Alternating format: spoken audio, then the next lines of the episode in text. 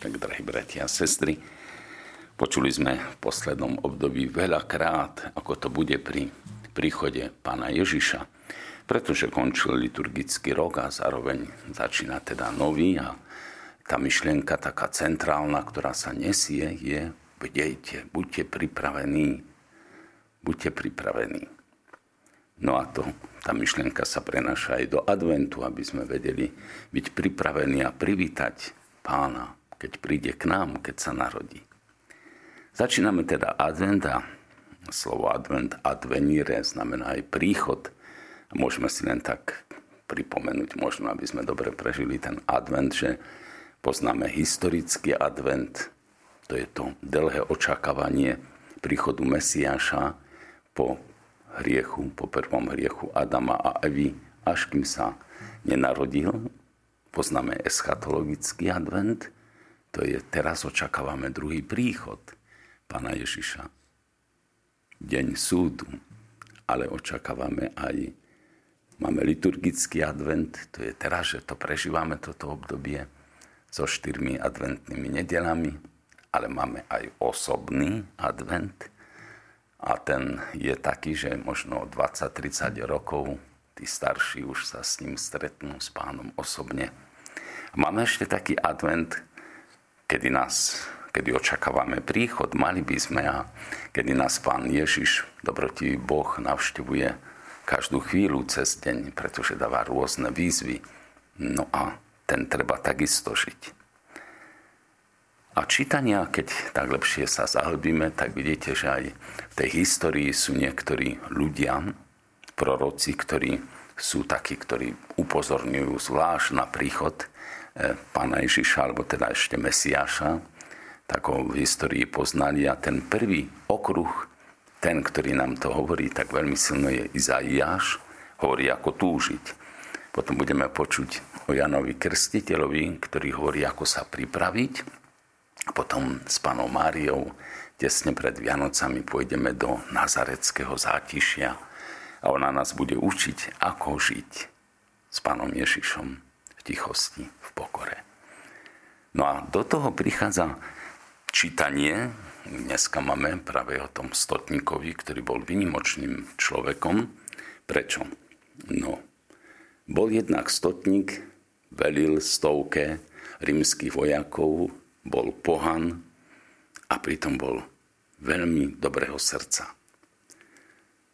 Lebo dokonca Židom postavil aj tam synagógu, ako hovorí Lukáš. E, tu sme počuli podľa Marka, tam Lukáš hovorí, že sa prihovarajú Židia, že urob mu to, lebo miluje náš národ, aj synagógu nám postavil. Má veľmi dobré srdce. Má dobré srdce aj preto, lebo stará sa o toho sluhu.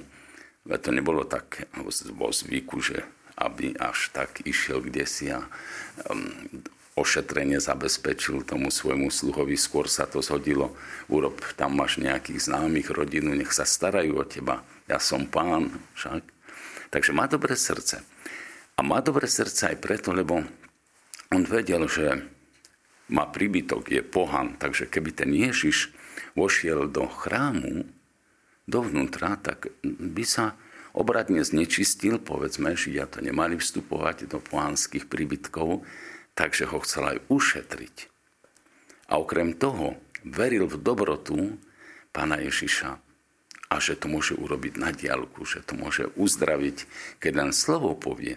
A tam aj zdôvodnil, pretože on je tiež teda aj podriadený, ale má pod sebou aj ďalších vojakov a sluhov a keď to povie, všetko sa stane.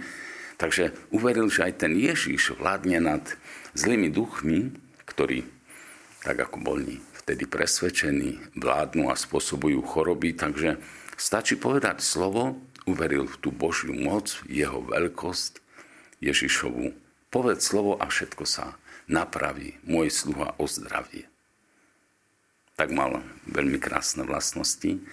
Môžeme teda povedať, že skutočne veril vo veľkosť Pána Ježiša, mal dobré srdce, bol pokorný a toto všetko sa tak zapáčilo pánu Ježišovi, že mu hovorí tvoj sluha o zdravie.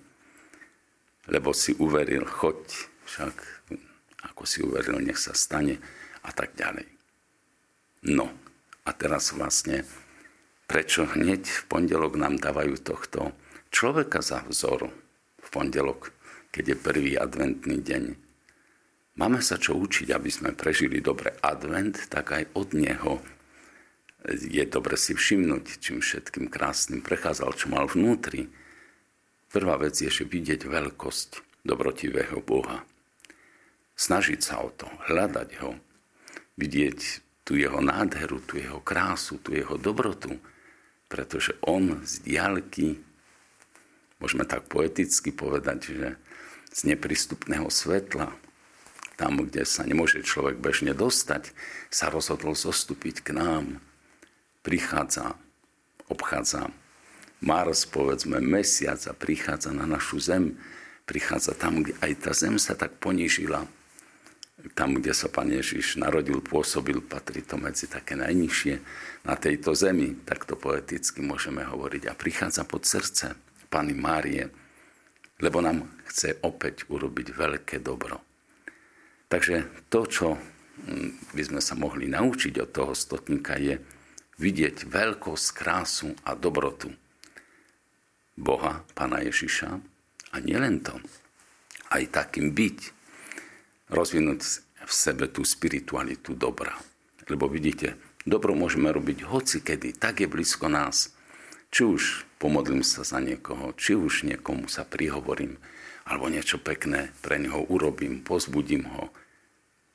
A toto je aj cesta, cez ktorú môžeme prejsť cez tento advent. No a zakončíme takým pohľadom, že píše nám to teda Matúš.